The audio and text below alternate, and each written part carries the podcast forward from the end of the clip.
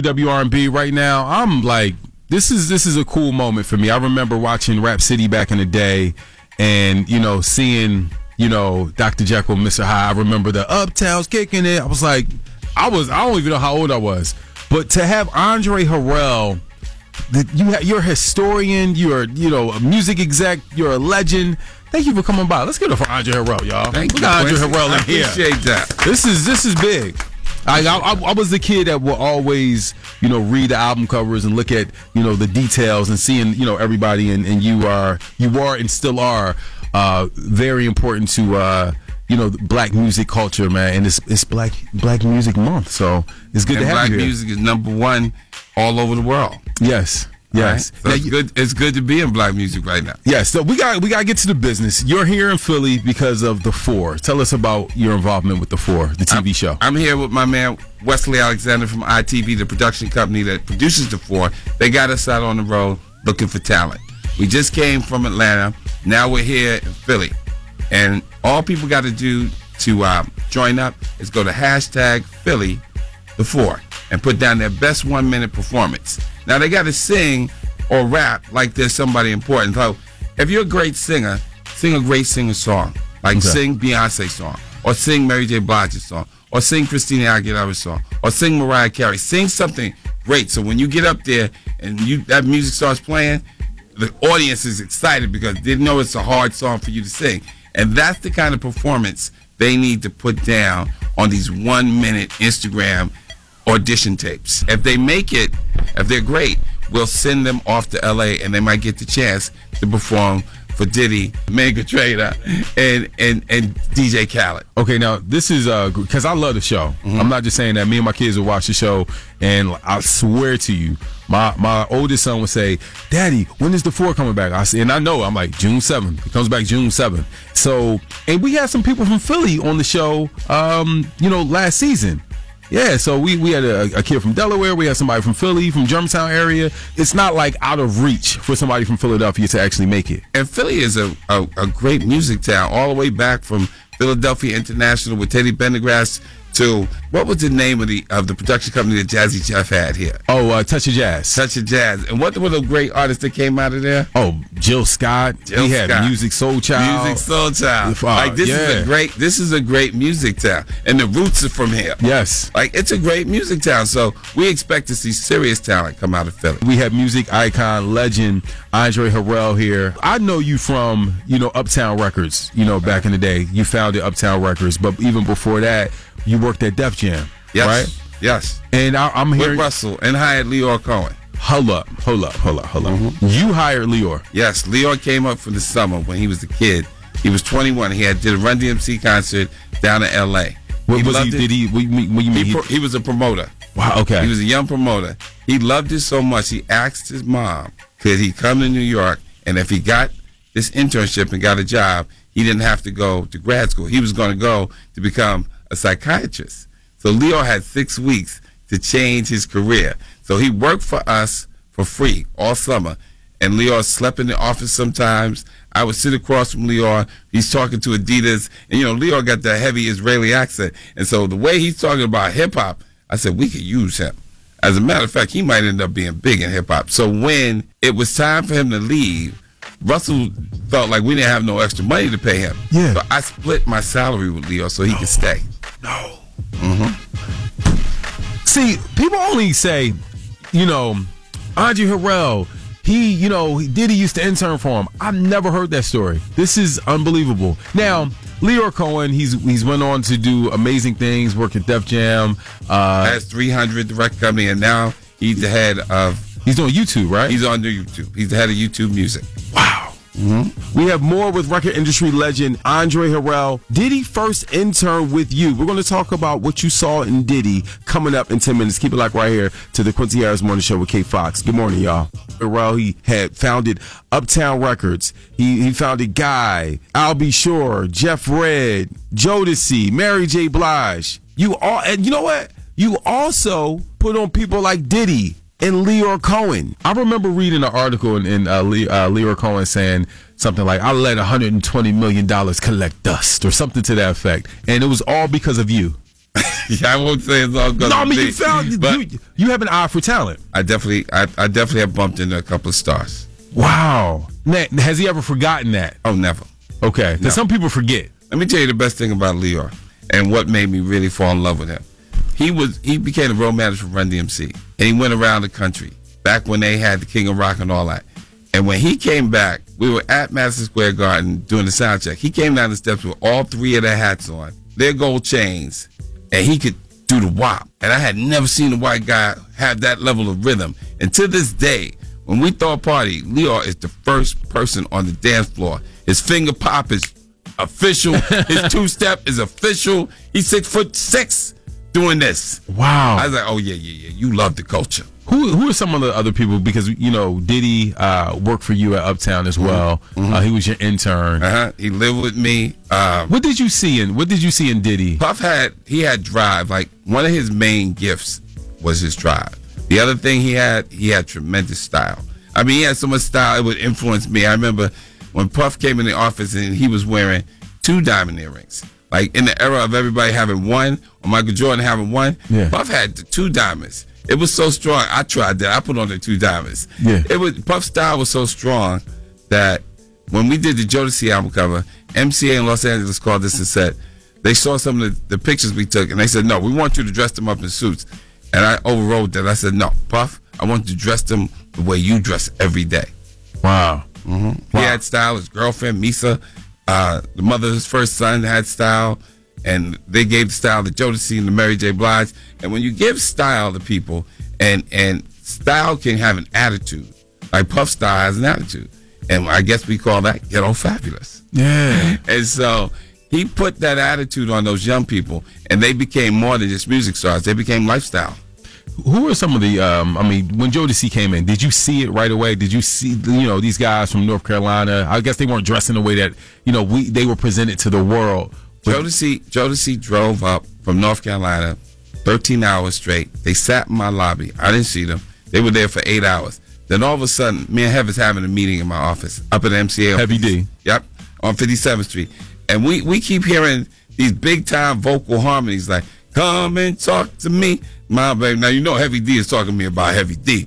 Living large, is miss big stuff. And I'm just sitting there listening. But even Heaven had to stop. He's like, who is this? So we walked around the corner of my office to my A&R office, who was Kurt Woodley at the time. And Kurt was sitting there with these four guys sitting around the tape. And I said, who's singing this? And they said, they looked up at me and said, we are. I said, who are y'all? We Jodeci. I said, and they said, that DeVante, KC, JoJo, and Mr. Dalvin. I said, you made these records? He said, yeah. And and then he said, we drove 13 hours to meet you, Mr. Ralph. We sat in that lobby for eight hours. We, we was going to see somebody. I said, well, you know what? You ain't going home. You getting a record deal Just that quick. you getting a record deal. I said, let's get them an attorney. Let's get their parents feeling comfortable. They don't need to go home. They don't need to leave this. They don't need to leave our site. Because this right here is about to change the game.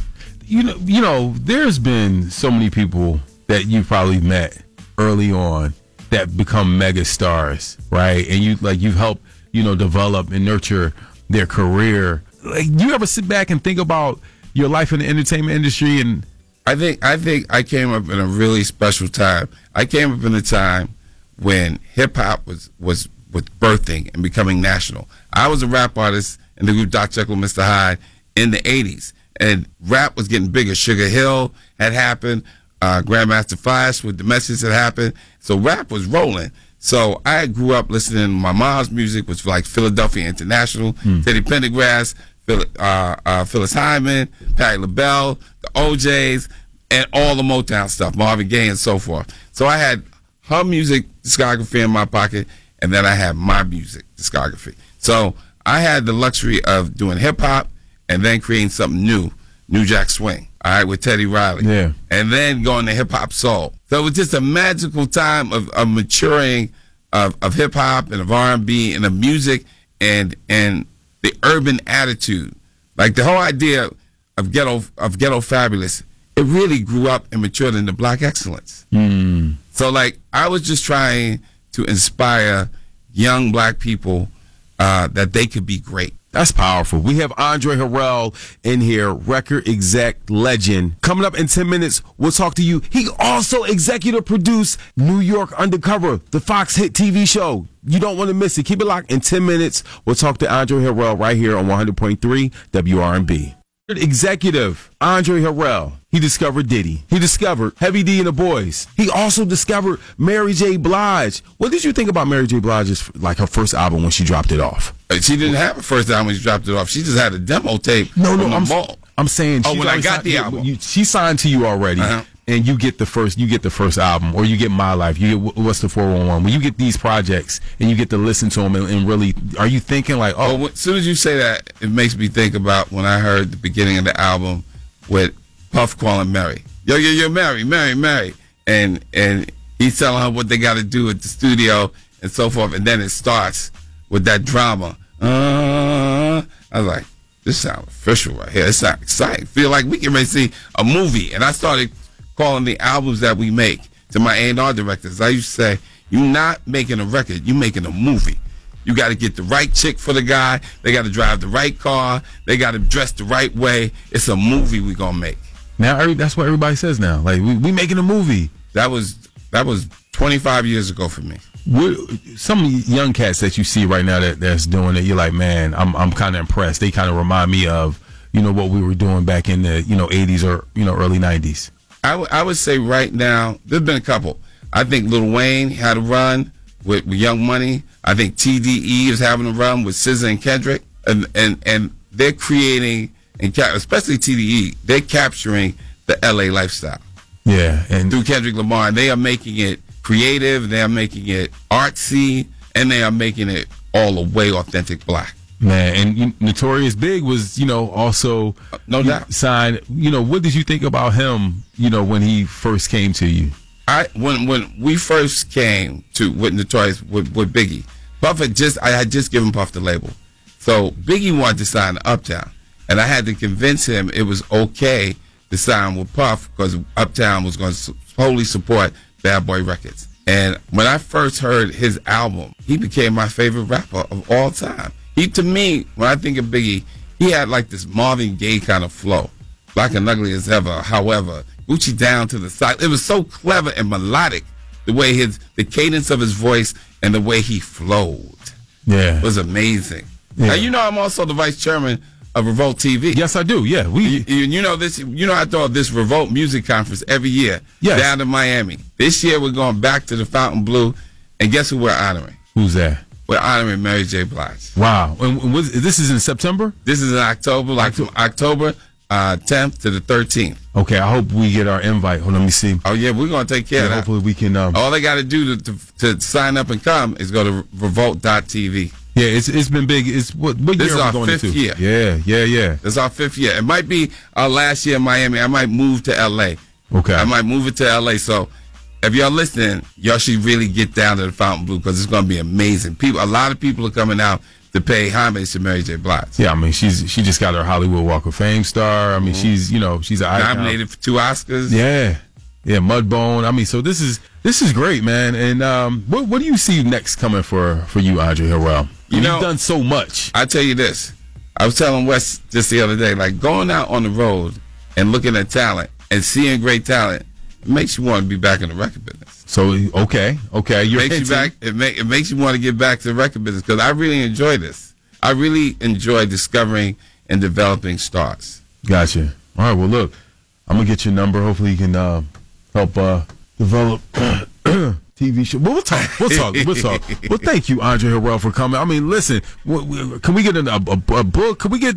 We need these stories compiled into Oh. one place. Not, not only am I working on a book, I'm also working on a TV show. Okay. I'm working on the Uptown TV series, so I can take it all the way back to the beginning, Uptown, Uptown, and show you exactly how heavy, puffy Mary J. Blige, Al B. Sure, Teddy Riley and Guy, how it all happened. I got to ask you one one last thing because it's so much stuff that you've done in your career. You also were very instrumental, or you you cr- helped create New York Undercover. Oh, I produced New York Undercover. It's my. Goodness, that was listen. That was opposite Seinfeld. You know, as a young kid, I'm like, man, what? Because I, you know, Seinfeld was hot. Uh-huh. I was like, no, I got hold up, hold But on. it They didn't were, relate to you. It didn't relate to me because I'm like, man, they wearing Tommy Hilfiger, Malik Yoba, they wearing Tommy Hilfiger, they were Ice T. It was a it was an amazing show. What was the, the thought process behind New York Undercover? When I went and I pitched it to Dick Wolf, we both had deals at Universal, right? So so the first thing was Universal said, you need to talk to producers here. And I looked at their roster said, let me talk to Dick Wolf. And when I went to Dick Wolf, I said, imagine Miami Vice and Harlem. And you got two characters. I said, instead of a white guy, you got a black guy and you got a Puerto Rican guy. And you call it originally was going to be called Uptown Undercover. Hmm. We could we couldn't secure the rights. I was still locking down my, my, my label name internationally, so we called it New York Undercover. But the idea was to take two police that represented like regular young black dudes and put them in situations with what they would deal with and how they dealt with it. And and we decided to put some music in it. And we gave Gladys Knight a club, and then I asked James Mtume to come and do score the music so that we could always do uh, young artists with old classics. You're a genius, dude. Seriously, like, uh, do y'all hear all the, all the stuff he just said? New York Undercover, Biggie, Diddy, uh, Lyor. He split his money with Lyor Cohen. Y'all better give it up for Andre Harrell, man. This is a legend right here, man. Thank you, bro. Quincy Harris Morning Show with K5.